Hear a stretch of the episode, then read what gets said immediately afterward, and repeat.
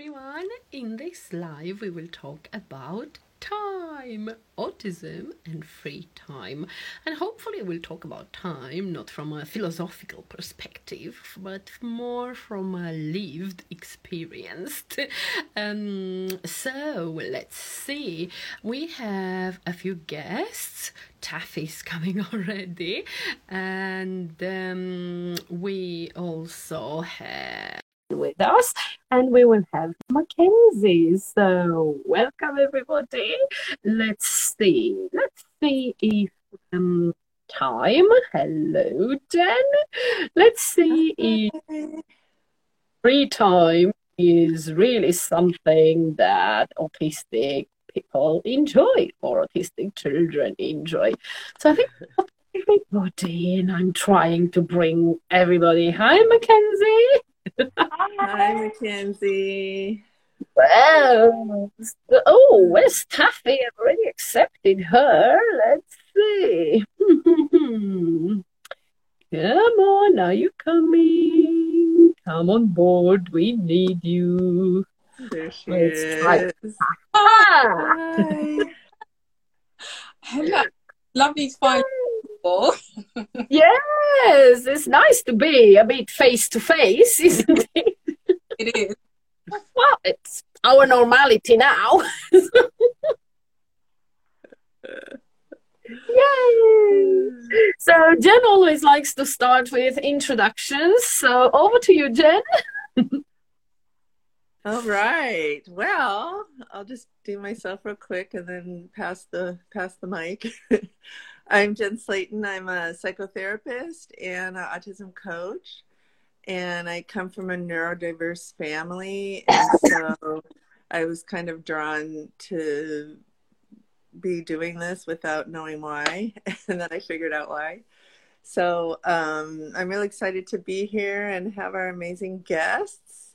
So, um, Mackenzie, do you want to go ahead and introduce yourself? Sure. I'm Mackenzie, and I'm an autistic and ADHD, and I run a YouTube channel where I make informational uh, videos about autism and neurodivergency. I also run an Instagram page and a Facebook page um, doing the same as well. Uh, and I hope to one day uh, start a business uh, for neurodivergent people and geared towards them. Great. I've I've seen some of your videos and you're amazing and you're so vulnerable and open and you know, I learn a lot from listening to you, so I'm just excited that you're here to talk with us.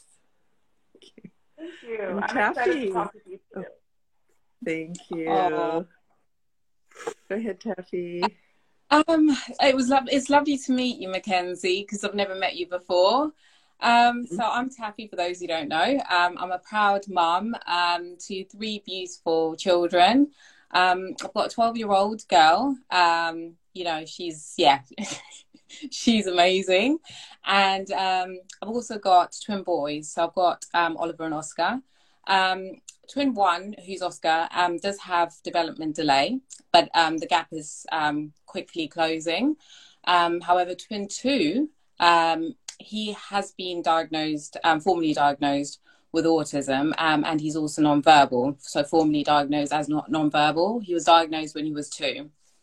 Um, so that completely changed my life. Um, I guess for the good, and also it, you know, it creates challenges as well. Um, but it has given me a really, really meaningful identity. Um, so you know, every day is it's it's a surprise, isn't it? And so we roll with the punches. Um, my son needs support with um, interaction skills, speech and language, and also um, just independent understanding of um, what is asked for him, as well as expression.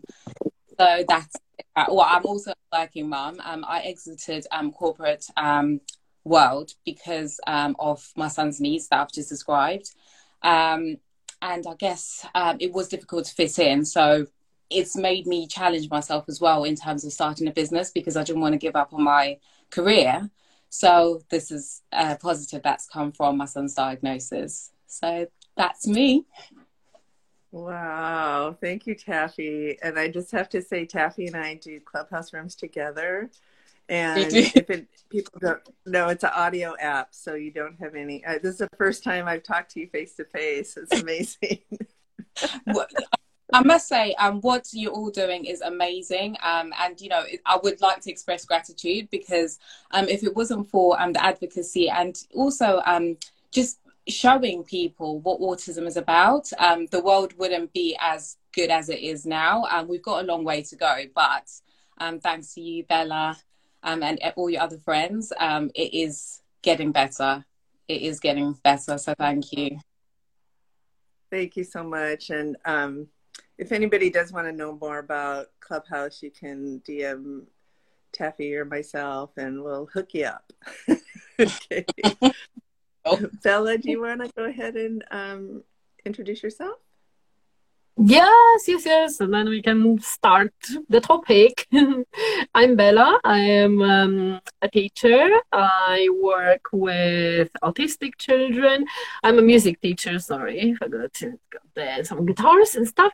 I work um, with autistic children, delivering sessions for their well-being, for improving speech and language, social skills, and um, technically anything they have some struggles with um, can be approached in a way with music, even potty training or transitions through the day and things like that. So, yeah, depending on the child's needs, I adapt my sessions and my songs and the interactions and the musical games that we do. Thank you, Bella. And I must say, I've learned a lot from you too. I learned a lot about how music can help everything with with yeah. Okay. All right. So um, i'm going to read a short chapter from the book the reason i jump. Naoki higashida was 13 at the time he wrote it as a nonverbal autistic boy and he used the alphabet board. So he's kind of the basis for um, starting our discussion today and this chapter is says, "Do you enjoy your free time?" So you write, "So what do you do in your free time?" Because for people with autism, free time is in fact unfree time. You can do whatever you feel like doing now, someone might tell us, but actually it's pretty hard for us to find something we do feel like doing, not just like that.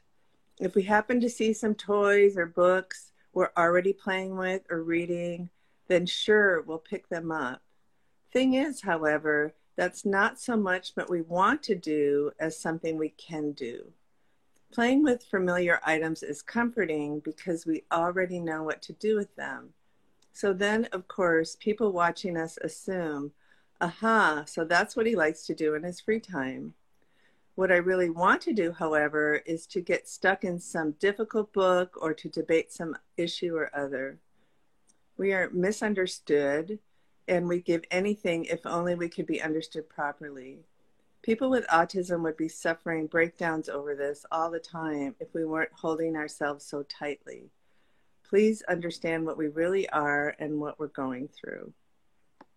So that's the end of that chapter and I just find this so um, helpful to know that because, you know, working with so many families with autistic kids, is it that they want to be doing these kind of repetitive behaviors? Do we let them? Do we interrupt it? So um, I'd love to hear from you guys what you think about that. Um, Mackenzie, do you want to go ahead and start and comment on the chapter or whatever kind of it triggers for you? I thought this was a really interesting chapter here because um, it can go kind of either way for me. Um, there is times where I'm doing something that's just within my view because it's free time, basically just any space of time that I didn't plan something for or whatever, or something didn't fall through.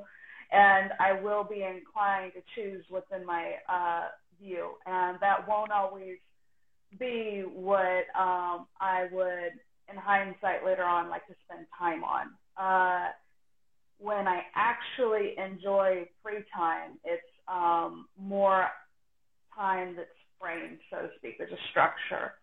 So I do have free time in my schedule, but it's usually scheduled in free time that's uh, for relaxing activities and stuff like that. It's already scheduled in. It's not um, just I'm going to spontaneously choose what I want to do this moment. Um, it's just an activity that I put in there that I know I'll enjoy and I'll feel satisfied and gratified to spend time on later uh, versus uh, spontaneously making a decision on.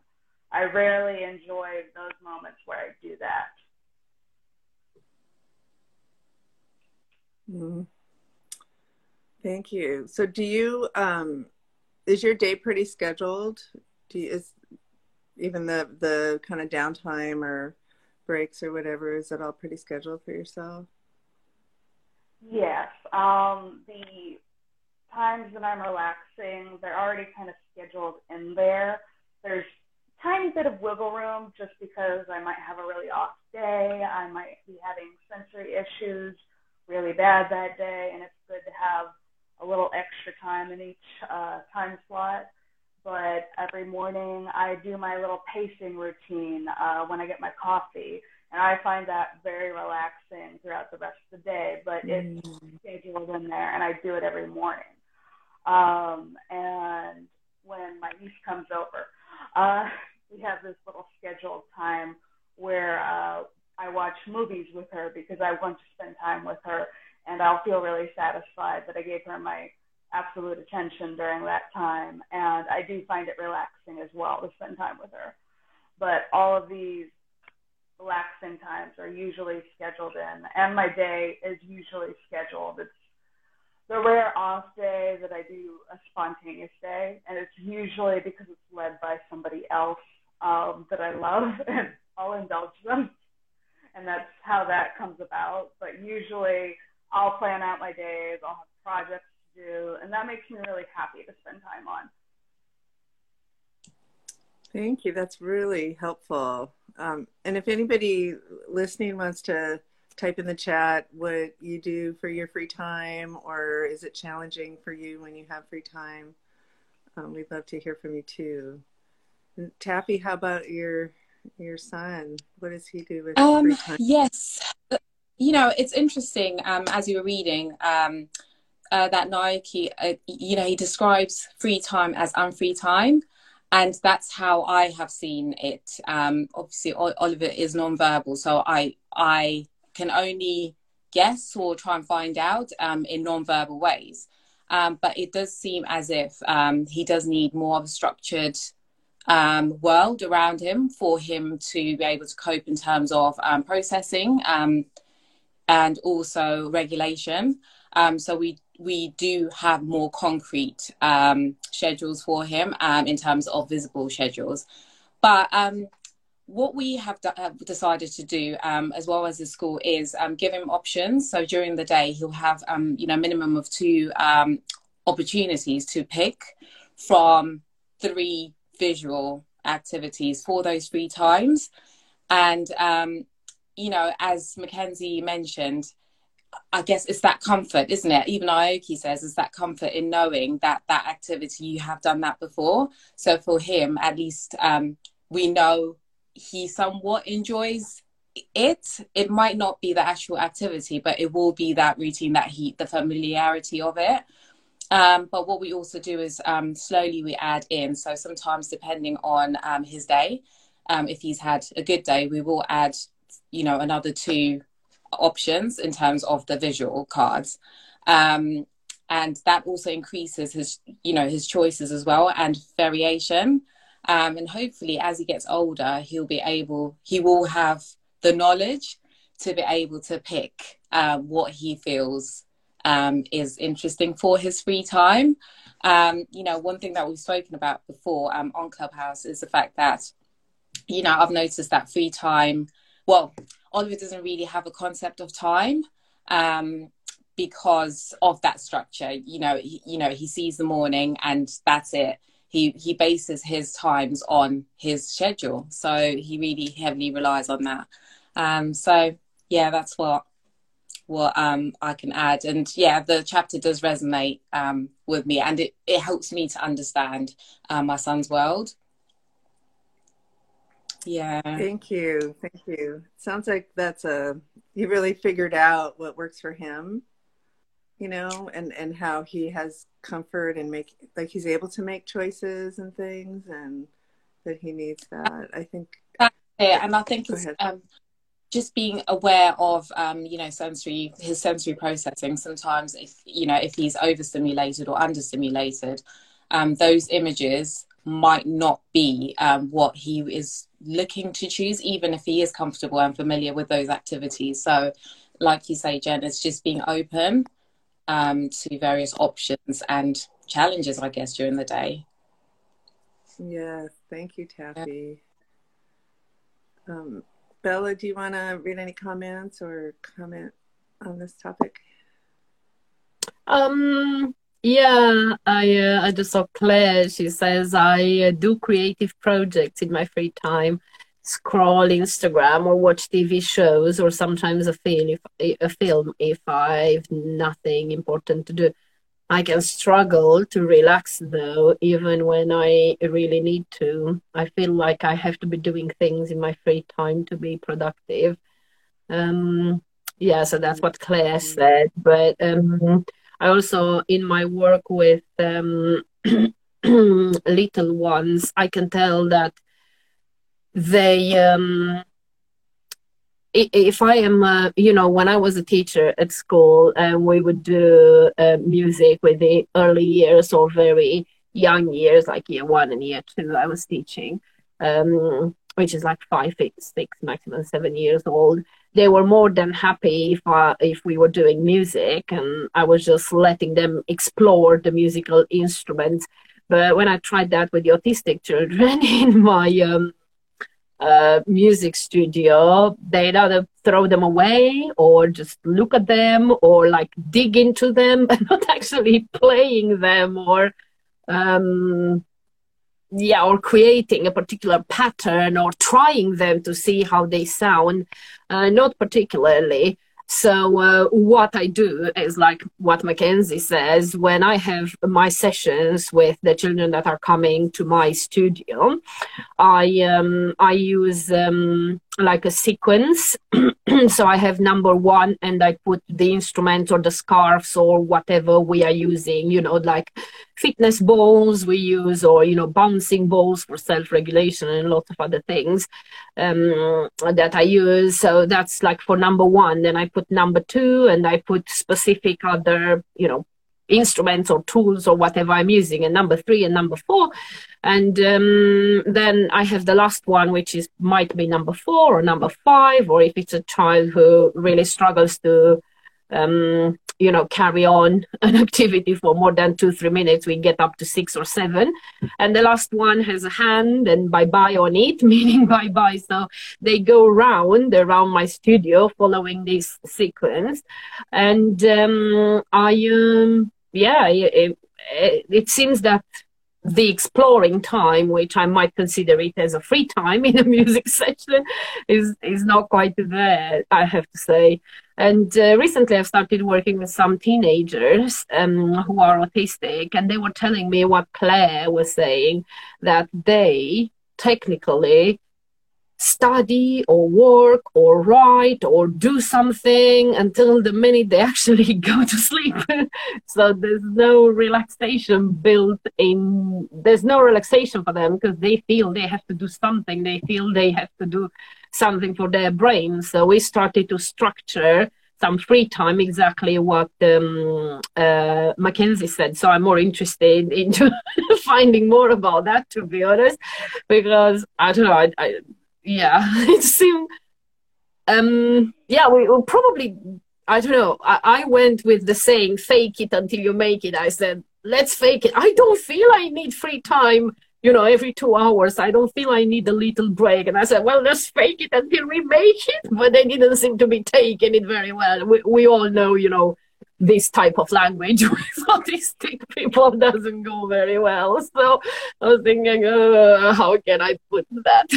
you know, how can I make them more aware that actually they need this time, don't they? Not just work or, you know, do what they are doing. And they are very studious ones, the ones that I'm working with. So they have their books, their writing, and everything else, um, uh, homework and extra homework until they close their eyes, you know, to sleep. And it's draining them. Yeah, it seems like um, Mackenzie. Do you think that if there's not the structure, or there's just a a break or something, is it it feel like anxiety if you don't know what you're gonna have? Like you have to fill all your time, or you feel anxious. Oh my god, uh, you're just Bella over there was just making me laugh so much because I am exactly like that. Um, I I definitely even like I'd say seventy percent of my free time is spent doing projects. Um, uh, yeah, I am definitely guilty of this too, Bella, and I, I have a lot of trouble uh, relaxing in the very typical way I see um, other people relaxing.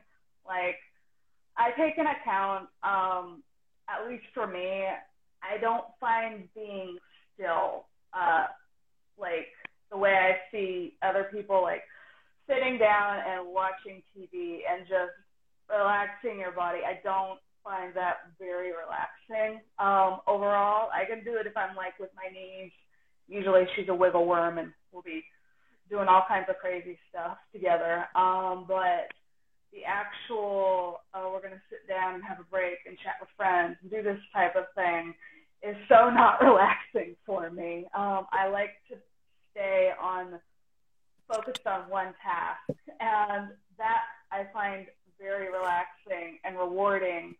Um, but the other stuff is kind of yeah anxiety inducing. I can't tell, tell you the truth, whether it's um, was learned over the course of time. That's why it's anxiety inducing, and I don't like it or if it's um, it just doesn't keep my brain occupied and it makes it go a little bit wild when it's, I'm just sitting there doing nothing. Um, and then that mm-hmm. creates the anxiety. I also ADHD too, so um, I I get really restless and I need a lot of movement and doing things to uh, maintain my cool throughout the day. Um, I also I'm I'm laughing about both saying all that too because me and my sister actually run another YouTube channel. Forgot to mention that one, uh, lifting the sweet life about like just a daily diary of our lives and uh, the course of our businesses and stuff. And we had a whole episode on how we don't know how to relax, how we're constantly doing stuff. Okay, thank you, Mackenzie. But I also wonder, you said that when you really focus on a project, that that is relaxing for you. Would that be your form of relaxing, do you think? Yeah, I feel really at ease uh, when I'm fully into a project. I can focus all my brain power mm-hmm. there. And while I'm thinking like a thousand things at once, it seems like uh, it's all on topic and it's nothing too distracting and it feels really um, satisfying, especially when I'm creating posts, creating videos, mm-hmm. and um, it also, uh, I guess, it's done with intention too. Like I'm intending to sit down and do this, and this is my purpose. I feel really good about this. I know why I'm doing it. I think that's a big part of it too. Um, if I don't know why I'm doing something and how this, that, all the little mm. details, um, it just doesn't feel very good. I think I got in trouble a lot as a kid because I I wouldn't know why we were doing something, so I'd be that kid over there being like, why, why, what is that doesn't make sense. Um, doing all that in the corner there, um, irritating the crud out of the teacher and other people. Um, but I definitely know why I'm doing the projects, uh, why I'm doing all that. The why of the free time, I get it as an adult. Um, it's supposed to be good for my mental health and recharge and stuff like that. I know that logically. It's very, doesn't really play out like that in real life. Well, thank you, Mackenzie. I mean, one of the things that is so interesting to me, I work with so many autistic children, and there's some, but it's pretty common for some autistic kids that you have to explain why before they'll agree to, they'll have to understand why before they'll agree to do something you ask them to do. So I think that's pretty common. And then the other thing that I'm wondering is, you know, a neurotypical brain for me, if I'm doing a focus project, I can enjoy it, but it it drains me, and so then I need time to just you know lay on the couch or do you know do something that lets my mind go. But I'm wondering with an autistic brain, if it's kind of the opposite, that letting the mind go actually can create more anxiety and is not relaxing, but the focusing is the way that you relax, the way that you, you know, instead of thinking I need to relax like a neurotypical person. I don't know. Taffy, what do you think? I think you're right. That's what I um, seem to um, see with Oliver. Um, you know, like you say, we, us neurotypical people, um, do get tired. We do get drained, especially as introverts. But when um, Mackenzie was talking um, about relaxation, um, and I was thinking about Oliver, like um, there are days where we think, oh, let's just relax and have a, um, you know, a duvet day, let's say, or um, a late a lay in to get up later, and he will, as soon as his eyes open, he's up, up until he goes to bed. So we even find, like when watching a film, for example, he will he has to be constantly walking, so standing up and walking around. But it's giving him that opportunity, I guess, to to um, stimulate his brain. It's yeah, it's as if it's that cause and effect, as Mackenzie was talking, um, saying that there's a there's a purpose, isn't there? Um, there's a reason, and for him, you can see in his brain it makes him to do it, and sitting there or relaxing doesn't make sense to him. He needs his brain to be stimulated or his body to be moving. Right, right. Thank you. Bella, do you want to read some of the comments? And yeah, it seems that what Mackenzie was saying earlier, you know, about pacing and enjoying physical exercise, some other autistic people seem to um, resem- resonate with that. So Helen says, I enjoy gym and creativity creativity, let's go with that, and dance class. I do a lot of pacing around the house, says Sarah. Actually, autism, I am a very active person and enjoy certain exercises because they help me channel my nervous energy. I love to create things which I hyper focus on and helps me relax.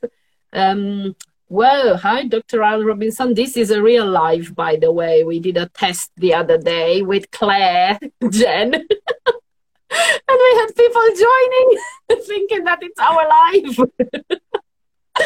okay, so um, emotions learning content. They say my son chooses dress up in free time. He will use anything like mixing bowls and hats, etc. And will paint his face, but he won't be watched. Is his time, his rules. Bless him. that makes sense. um, I've always had to plan in free time, says Sarah, um, on my visual timetable for the day. But the free time is usually structured and repetitive. Very rarely it is spontaneous. I like pre- predictability and familiarity. Uh, aspiration in motion. My son is non-verbal autistic and is deaf and uh, visually impaired, so needs tactile signs and interaction. It needs a long time to get involved in any physical activity, and it's hard to get energetic and probably find enthusiastic people to work with him. Yeah, that's understandable. Uh, yes, uh, lots of pacing around the house and heavy gym activities. I think um, it's uh, yeah, it might be. Who, who, did we talk to when they said that? Um, you know the deep pressure and the like heavy exercise is also related to the sensory issues not particularly like uh, mm. meeting sensory needs i think we talked some point with somebody in one of the lives that said that they enjoy that deep pressure um oh that's a good one too.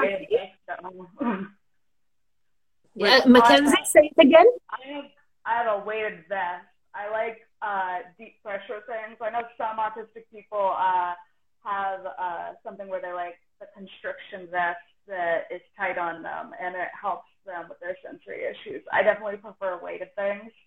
Um, and it's definitely very relaxing. Um, I have like weighted blanket on my bed, weighted vest, and then I have a weighted like sleep mask too. Got all that stuff. Very relaxing. wow. That's yeah, good for you for figuring that out, you know. And for some people the weight is uncomfortable, you know. So yeah. Um, but Taffy, I saw you write a comment and I can't really do you want to go ahead and verbalize what you were commenting? Yes. Um I was just wondering, um, you know, hopefully Mackenzie, maybe you could steer me in the right direction. Um, but as a, a neurotypical, I find getting into hyperfocus um, it can take a while. So it can be very uh, frustrating when you've got a limited time of, let's say, the free time to become creative. Um, how do you deal with that? Um, because it would be helpful to know for my son um, when it's time to stop. You can tell he goes into meltdown or anxiety, but it's because he has no concept of time. So how do you manage that? Uh, yeah, that one is very difficult. Don't get me wrong. Even now to this day, I have a real problem transitioning. Um, it's worse when I uh, reach the end of the day.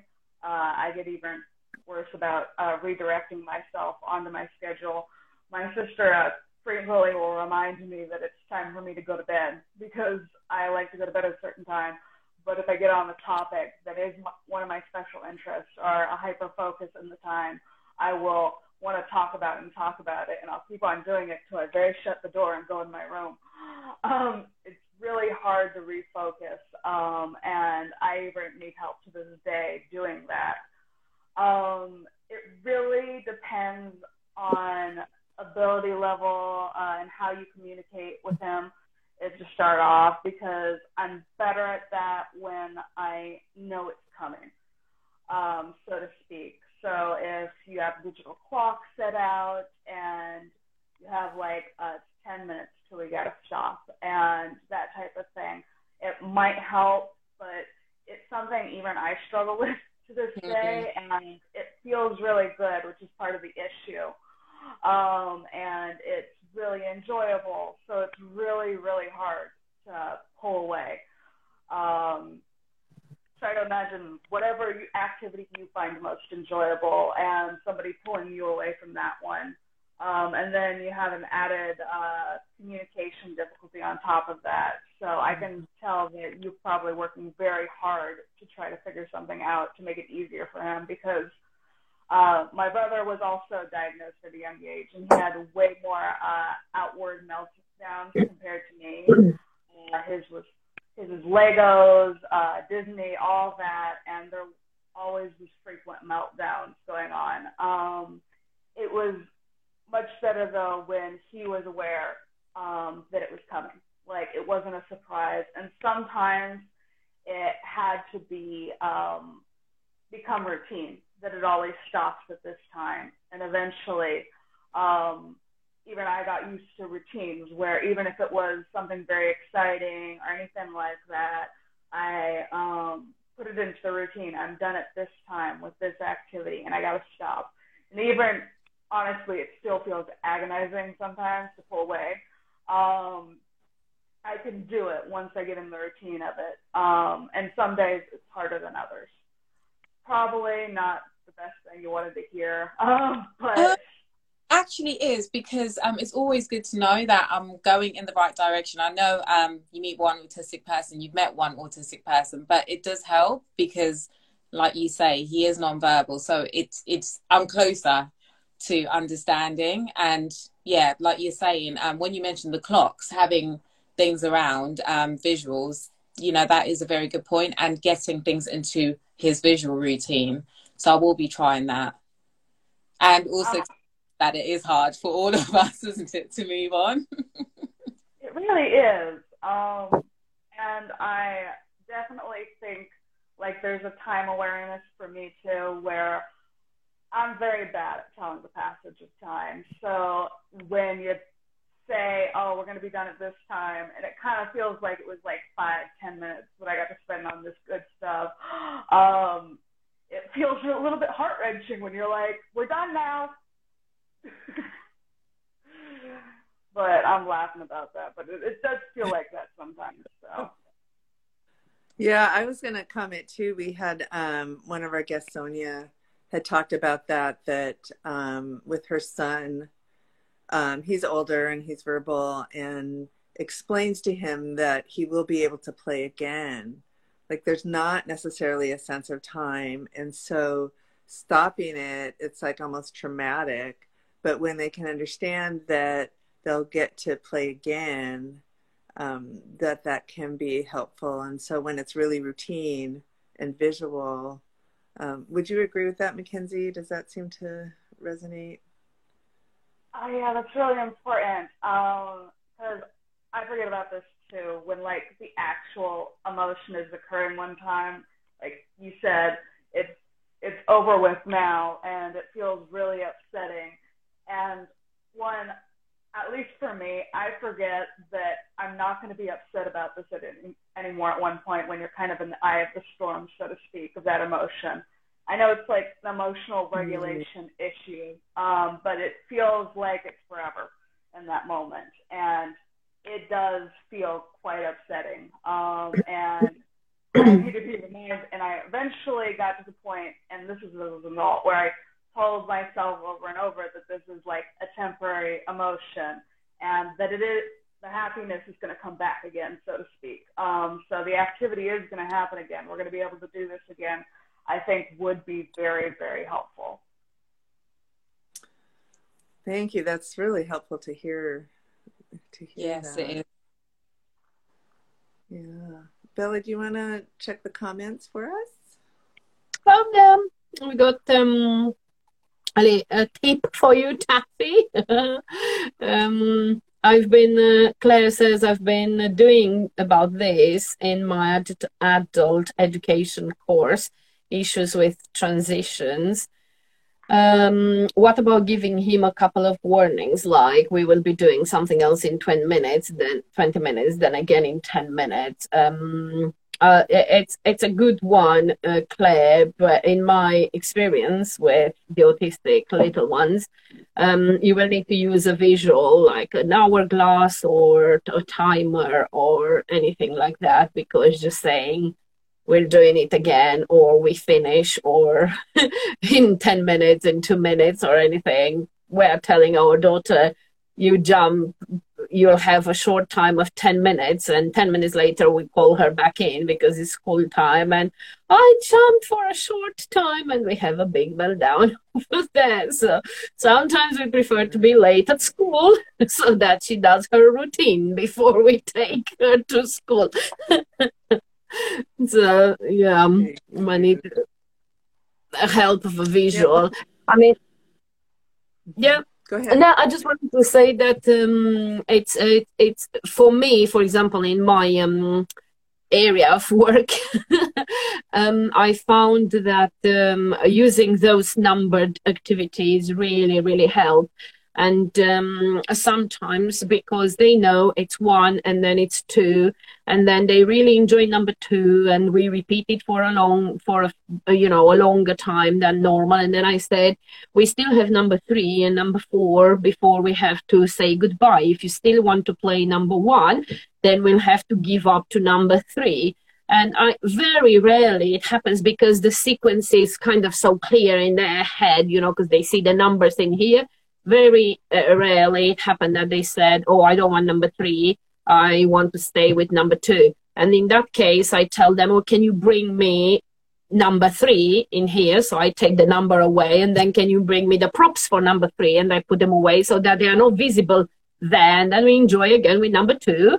And then we say, well, what's the next number? And then they think, or we talk it through and say, number three is gone. We don't have it. It's number four.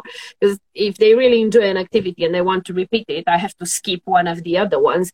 But I, I think it just helps a lot as well. And of course, all of those visual timetables that work with some autistic children, we use them to be very effective um, and help with the transitions, I've always used not pictures, random pictures from the internet. I took a photo of the child doing that particular thing, and that's how I've done it. And of course, singing a song and giving them time because it's it's a lot faster to say, you know, tidy up time, come on, sweetheart, we'll tidy up, or tidy up in two minutes. Or, but if you have a tidy up song, it takes you about two, three, four minutes to sing it two or three times. And that will be enough time, you know, for them to stop, to realize, you know, that something else might um, uh, take place, or to even stop and look at you and enjoy the song. And then they might not want to go back to that activity. You you might be able to steer them towards whatever you want to do you know bedtime or anything else. And also singing you know at that steady beat you provide them with a perfect you know input for the brain for the neurons to fire in perfect order instead of just a random order that you are talking to them. So it helps with self regulation so they might be able to they might be more open towards finishing that activity and moving on as compared to just saying let's go. Such a good reminder. I, always i always love when you bring us back to music in the brain bella. Such a good reminder.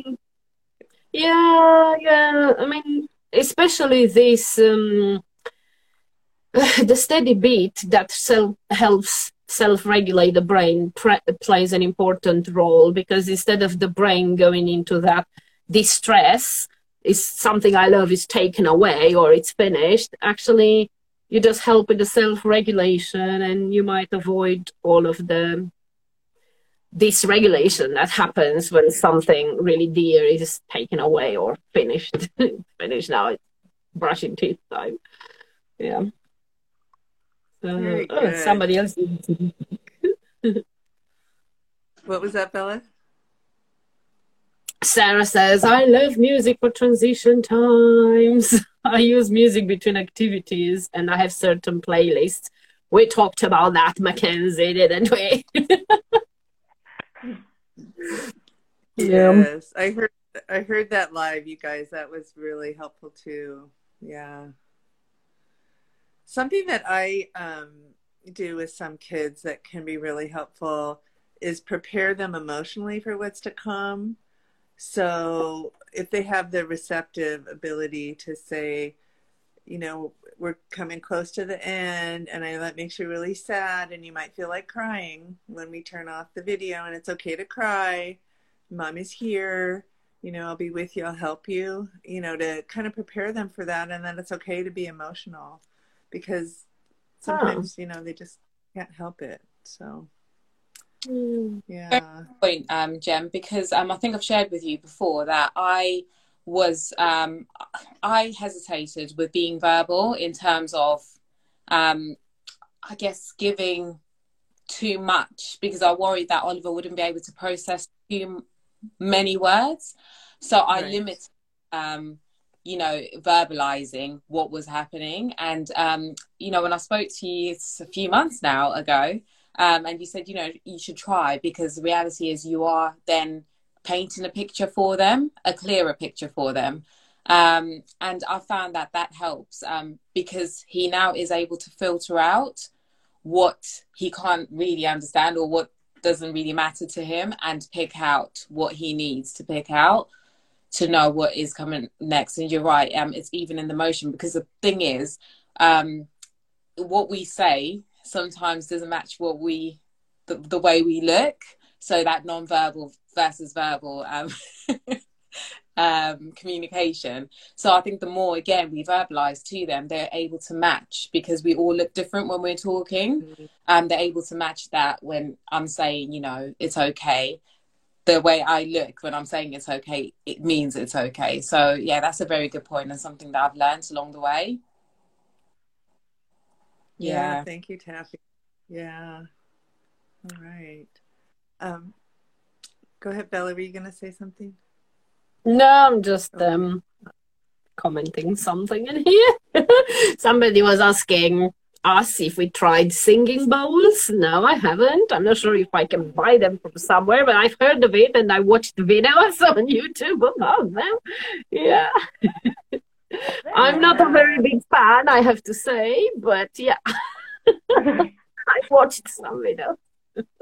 I don't like the ones that are that they have different materials for them. I like the ones that are metal, which is weird because I usually don't like metal playing on stuff and everything. But then they have these glass ones that make those weird sound that freaks me out. Uh, but yeah. I do like the singing bowls. They sound really cool. I like them. Uh, it was interesting. I was going to comment on Kathy's share over here. I was like, it's very interesting because I feel like a lot of people come to the conclusion with uh, people that are nonverbal or just have trouble speaking that they need to downplay their words, so to speak, and use less of them. Uh, and I always find this interesting because um, people that I, I've encountered that are nonverbal um, I don't do that myself, and I grew up with somebody that mainly used uh, echolalia and Disney quotes um, when they were speaking, and there, at least for me, it didn't seem like they lacked the understanding or comprehension of the words. They just seem to lack the ability to verbalize it themselves with their mouth, and I um, think a lot of people that uh, are called nonverbal actually understand a lot more than people give credit for, especially from what I hear uh, online and everything. A lot of people that are commenting in groups and stuff like that uh, are nonverbal or qualified as nonverbal when a child, and the amount of understanding that you get out of them, they just didn't have the means at the time in order to communicate their own thoughts. And I just think that um, you're going in the right direction with that. That's all. it's fun to hear about. Thank you. It's good to know. and it's great awareness as well. Um, you know, that you've pointed out in terms of um, there is actually more understanding than we realize. Yeah, and I think it, it's very common. Um, I run across that so much when you have a nonverbal child. I think the kind of natural instinct is to not speak as much. So you have to really kind of consciously make a point of speaking more and almost narrating sometimes what's happening. And there's these, you know, Naoki, who wrote this book, is nonverbal, you know, and he has a, a lot of people have brilliant minds. They just can't, can't express it. And yeah, so we always assume because even if they're not picking up all of the words, like you said, the energy of how you're coming across, in a supportive way is really important as well because you know some of these kids are so sensitive that they notice you know your facial expression or your body language so yeah thank you for for adding that especially if, especially if they're familiar with you i find i'm very terrible with strangers body language but when i'm familiar with you I can definitely interpret your behavior very, very well. And I'll notice a shift almost immediately um, and respond to it. Definitely think that somebody we're familiar with, just knowing that they're being supportive, even through their body language and everything, is very helpful. And it's just, at least now and for this time, there's just amazing technology now that uh, help people that are nonverbal I hear all about the equipment, ACC or is it AAC, um, adaptive equipment to help nonverbal mm-hmm. people be able to voice their opinion and in so many different ways. And there's so much opportunity for growth now uh, with technology like that. than just looking forward to what people come up with in the future. Yes, hundred That's so percent. true. Yeah. Bella, do you want to read the few comments that there? We deviated a little bit from the topic.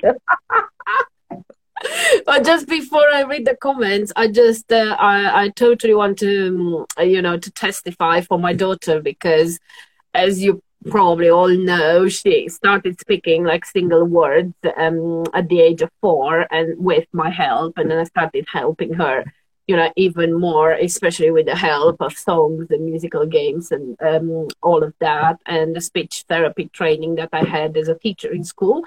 Um, and now she's six, she can speak in sentences and so on. And sometimes I'm asking her, Do you remember when you, when there was a time when you couldn't quite speak? Um, and um, I didn't. I, I, I asked that not particularly as a reflection for her. I didn't think she can really reflect on that. I, I just asked that to highlight the amazing progress she's made, you know. Um, and then uh, she started remembering lots of things I was telling her when we were doing together. And she actually can tell me things that happened when she was like two years old, which is really amazing. So um, that proved to me that actually she understood a lot more. I mean, she understood hundreds percent more than she was able to say because she was not able to say anything. She was just staring at us, and that's it. Um, so um, yeah, definitely keep doing that, Taffy. The comments talk about singing bowls. So apparently they are great. The larger they are, and the deeper and the smooth is the sound. So you guys, you should be trying that. yes, in my meditation class, I had a tutor who played the metal bowl. Yay! If you put water in the singing bowl, the vibration ripples. and they are so Oh. soothing to watch. So that's definitely something I might want to try. Can I just Yeah. check? Are singing bowls the the, the um the they're like vessels that have and you've got like a, a, a rod that you yes that's right yeah. so like Yeah, meditation and there's a yeah, and there's a vibration that your body can feel, and I think probably for some people it's really relaxing. Yeah. Well, yeah, I have to say part of the um, uh, yes why music works is for all of these vibrations that autistic people and children really really love, and that's why you know like classical guitar is a really big one, and drums and the piano they can feel all of that. Um, yeah, so singing bowls, I can understand why they like them. Maybe if I had experienced, I'm sorry I was not with you guys, and I could have said I'm not a fan but I've never experienced like real ones. I all all I've seen in YouTube videos, so maybe that's why I was not a fan. Like you convinced me. It's like four or five people in here trying to convince me. Well they're not changed. You need to check it out, Bella. Yes, oh yes. Thank you. Okay. Yeah, like I just said, before we we kinda, what was that? I, I just said we moved from the topic with the singing bowls, but obviously helpful. okay, that's okay. That's okay. Um, so we're about to kind of wrap up, and I just did want to comment on, on what you said about your daughter understanding everything. I have seen that so many times where I've been talking to parents, and the autistic child looks totally their own world. They're not paying any attention, and then they'll do something or say something that makes you realize they heard exactly what we were talking about. You know, so it's it's so true and also to be a little careful what you say in front of your your nonverbal child because they may hear everything well before you wrap up um jen yeah last bit of um, the chapter, and that was um, Naoki saying that um, people, I think he can be misunderstood, or people that are autistic can be misunderstood. And I think that's a very, very good point, you know, as we're talking about the non-verbal versus verbal side. Um, because I was going to raise, um, you know, meltdowns in terms of, um, I find that's when you know, my son is misunderstood the most because he's nonverbal. Um, so yeah, that's just something that I wanted to bring up uh, whilst we're here. Um, that you know that breakdown that Naoki talks about. Um, it is good for people to know um, that when someone is um, having a meltdown or a, a breakdown um, and they're on the spectrum, it is just it can be a struggle in um, responding to instructions. It can be self-regulation. It can be processing issues. So um, I think sometimes I feel that um, if we don't, not I don't want to use the word educate, but if we don't tell people um, that this is what's happening um, in terms of this is what we're going through um, as people are autistic, then people can't really understand. So it's just raising that awareness as well, um, like Naoki was trying to in that chapter. Mm-hmm. Yeah, so it is. Yeah. It, it is. Yeah, I think that's where the misunderstanding comes from, isn't it? Well, part of it. Most of the time, people don't understand. If you see someone having a meltdown, you just think, well what's going on but the chances are that they it's it is just they're trying to be understood so yeah and i also think yeah, Kathy, I, think... I always found that this comparison helps other people have more empathy for autistic people in that moment because i know we can seem quite off the wall. Um, I've done some crazy and said some crazy things in the midst of a meltdown. Um, and felt very embarrassed afterwards. Uh, mm. But I think not everybody quite gets that meltdowns and shutdowns are not like uniquely autistic traits that anybody can experience this. Um, but usually you see external outward uh, context for their stress. You see uh, they've been overworking themselves, not taking breaks, not sleeping enough. You see all this when a typical person does get a meltdown and starts yelling and not acting like themselves, and they look extremely stressed and they say things they don't mean and that type of thing.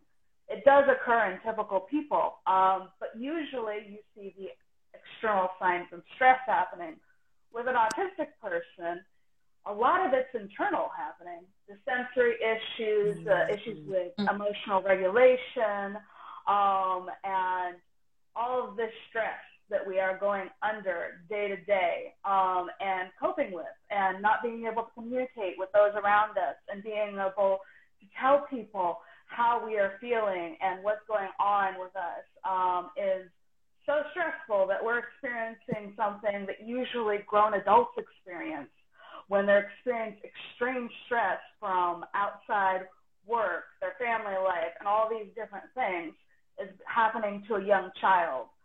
I feel like that creates a lot more empathy because it has some uh, connections, so to speak, that other people can empathize with and understand, oh, this is how much stress this child is under. That's why they're breaking down like this. This is why they're having such a hard time. They're experiencing the amount of stress that usually you only see in a grown adult that has a lot of responsibilities and a lot of stressors in their life. Um, I just wanted to mention that because I had explained it that way to um, another adult recently, and they seem to understand it better than I have explained it in the past.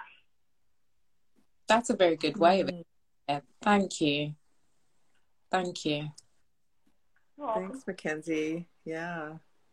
Bella, there you want to read the comments that came in around that? My son, highly emotions learning content. My son is nonverbal and doesn't understand much English, but it's amazing how much he picks up and understands. So you have a question, Taffy, or probably to all of that. Shonzo7 says, Taffy said we should communicate that the meltdown is due to being autistic. I think it's important to highlight this in the workplace. How can we support and autistic person express this in at workplace in the workplace? Any ideas? I don't quite work with adults so excuse me. I can't think of anything. repeat the question. Um, i don't think i quite understood it. Yeah, so um, the question is I think uh, how can we support an autistic person express um, that the meltdown is due to being autistic in a workplace? So, does it make sense now? Yes.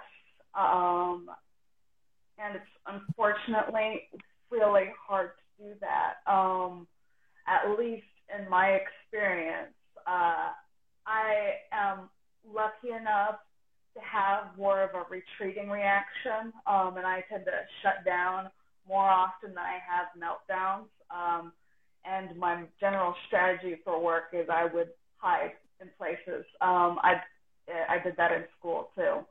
Uh, hide, find a quiet place. That would be my general thing.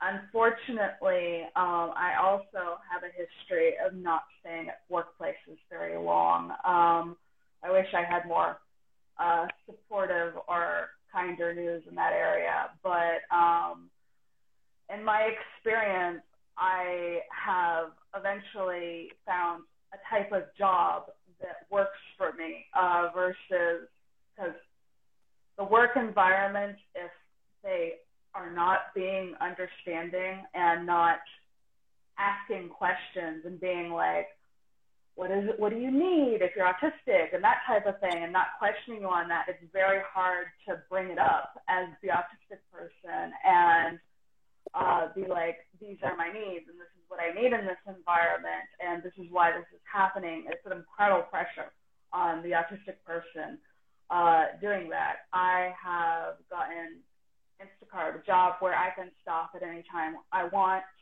Um, it's less pressure to my executive functions. I have actually been lucky enough uh, recently. I, I've uh, gotten job offers from somebody that wants to create a program to help uh, autistic employees be trained. Um, and uh, this uh, place is Able and San Rafael and they also take care of a lot of neurodivergent and autistic people are in their care uh, as clients. It's very interesting because it's unfortunately the reality is some places are just not as accommodating as others. Um, and I wish it wasn't like that. And I really want to work towards making places that are more accommodating and more understanding and asking more questions and uh, being more empathetic towards autistic people. Um, I think this is one of the places that is going to turn out to be like that. I was contacted, my sister's employer, to see if I was willing to work there and help out with that program. I'm really excited to say I am going to, but the employer I can already tell it has knowledge of autistic people and is asking how I would like to be introduced to the environment, how uh, I'd like to start oh, to be familiar, how they can help with my needs and accommodations, and they're willing to work with me. Um, it's really hard outside of that type of environment to maintain employment and thrive in that employment rather than be exhausted in it. Again, I wish I was more positive, but that seems to be the reality at, uh, from my point of view. I think that's such a good explanation, Mackenzie. It's so true. And it really does need to be a good job match to begin with, that it fits your strengths and that it doesn't, it's not a triggering environment and that they are supportive and that the environment, if you do have meltdowns, they're able to, you know, accommodate and do what you need or maybe even help you through it. Um, yeah so it's definitely not every workplace could could um, would be a good setting for something like that mm-hmm.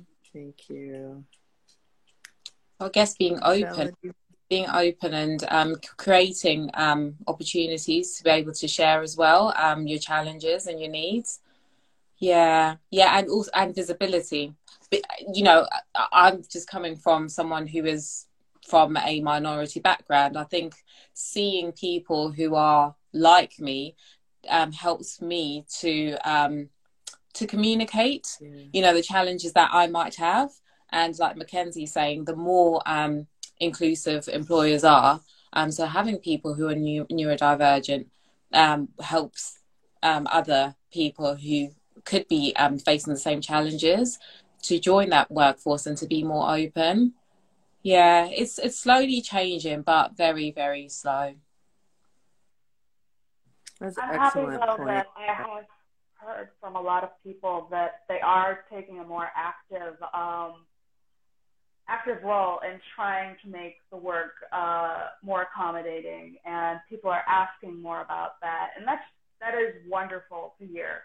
Um, Mhm. Because I just think of my job history and how much better it could have been had I one been able to communicate my needs um, much better uh, after a few years and getting my actual diagnosis.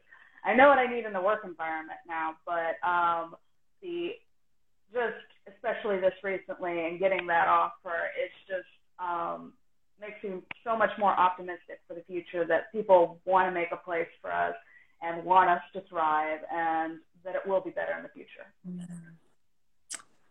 Wonderful. That warms my heart. It is So a do start. Yes, yes, absolutely. You know, and I just a real quick that there are some of the bigger tech companies are recruiting autistic people because their brains are so amazing with technology. Not, you know, of course, not everybody, but um, they understand the neurodiverse brain can be such an asset too. So, Yeah, I think the tech companies are definitely ahead of the game. Um, I think the only people that kind of uh, suffer in that area are the people that are not good at tech.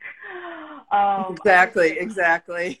Right. Because I am one of those people Right. for sure. Um, the only reason I'm that good is because I started my YouTube channel and all that. I am technology horrible for me. Um, terrible.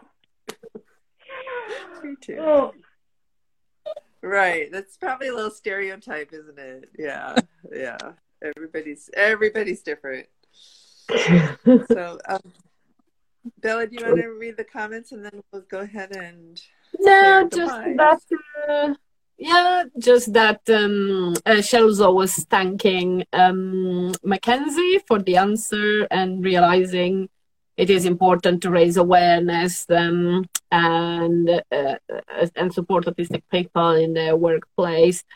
And it does show that there is a lot of work to do, which I agree. But at the same time, I'm happy that it started because if I think in my line of work, like being a teacher, or uh, if I think like 10 years back, nobody was mentioning that, to be honest. Nobody was saying in the staff room that they were autistic, and I don't think they were hired anyway in being a teacher. And then um, just before I left, my school hired uh, a male teacher who said he was autistic. And the school did try to make different adjustments for him, for the staff meetings, for the parents. And um, and he was still saying he was struggling with different bits and so on. He was a very good teacher. Uh, but it was good to see that there were some adjustments, you know, made. And um, sometimes he didn't even know what he needed himself to kind of function better in the school, in the staff room, or at lunch times and so on. He didn't know himself because, you know, he just spent most of his, you know, studied life by himself somewhere. You know, he didn't particularly need to go in the staff room, socialize, and meet with the 30 parents at the parents' uh, evening meetings, you know. so um, he was kind of exploring and discovering for himself. But I still think it's good. So I still, I still think it's good. Yes, there might be a lot of work to do, but there is. There is a start that started somewhere. that's going, and you know, with advocates like Mackenzie, with uh, parents like Taffy advocating for their own children, with therapists like you. And if we do a little bit of work, Yeah. we do a little bit of work. We we raise awareness through everything we do, either you know, willingly, willingly or unwillingly, if that's the word. Because if you advocate for your child, you are raising awareness anyway, even though you just wanted to help your child, not particularly educate 20 people, you know. But That's true. yeah, well That's done. you end up doing that, right? That's true, and I will um, confess that um, Shelzo is my friend, and she is Ah. trying to drive um, more inclusive workplaces. So um, she's she's in um, recruitment and human resources. So yeah, so Oh, hopefully be fantastic. inspired by her friend having an autistic son. So Absolutely. Oh, that's Great. wonderful. Yeah. Feel free to ask us questions and we'll, we'll be a resource for you. Clubhouse. And what was that? Tess? and to join us on Clubhouse to learn more from other autistic adults um, when it comes to recruitment. That's right. That's right. right. Good job. All right. Well, thank you so, so much, everybody. And thank you for coming and commenting. And um, I'm just always learning so much and growing. And um, just to have a, everybody can say a final word. And, and Mackenzie also to share where people can find you because you're amazing and you raise a lot of awareness. So go ahead, Mackenzie. Thank you so much for that um, introduction and all the conversation was just wonderful, wonderful here today.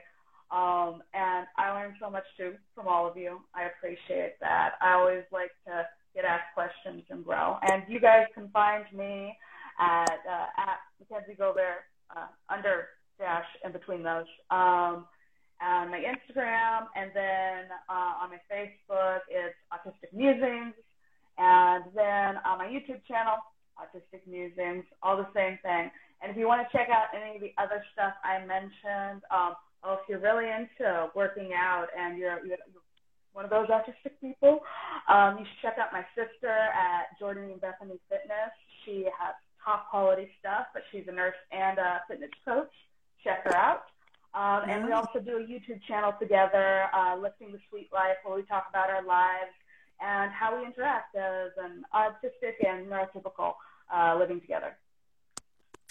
Very interesting. Very good. Thank you. And Taffy, do you want to say any closing comments? Um, yes, thank you so much for um, inviting me. Uh, it's always a pleasure to be around you. I've learned so much. Uh, I was looking at it. It's been a year, um, and I've learned so much from you know the likes of you, Bella, Mackenzie. I just think that it reinforces. Um, it helps me as a parent um, to be able to under- better understand my son, and um, in the process of doing that, I think it's just raising that awareness. Um, it's good, especially um, for our families and friends um, and the wider community to understand that with support, um, autism is, um, you know, it's it's a challenge um, that can be overcome. Really, um, autistic people can live fulfilled and empowered lives. So that's that's me. Thank you, Taffy. I just love um, collaborating with you, and you're so vulnerable and open and you know learning and advocating so i really appreciate that bella you want to say goodbye to everybody Yes, goodbye, everybody. Thank you very much for joining us, Mackenzie and Taffy, and everybody in the audience. You've been fabulous with your comments and your questions. Hi, Mandy. Thank you for joining us last five minutes. You should be next reach to you. Come live with us. And yeah, if you know, um, actually, because I mentioned this, if you know anybody who would be interested in joining us while we read more chapters, there's a big book, you know, we've got lots of chapters we can discuss. If you know anybody or if you are interested in coming live or coming live again with us, if you've been once, you can be more than once, you know, let us know and come and join the conversation. You know, I, I really like the saying from the um, from the documentary. The reason I jump, I like the saying. Um, you know what Ben, one of the characters, says: we can change the conversation about autism by being part of the conversation as autistic adults, autistic, um, you know, parents of autistic children, Absolutely. you know, professionals that work with autistic children. That's how we can change the conversations and come and join us for future lives. bye bye. Have a lovely day. Thank you. Thank you, everybody. Bye. Bye bye. Bye, Diana. I just saw you now.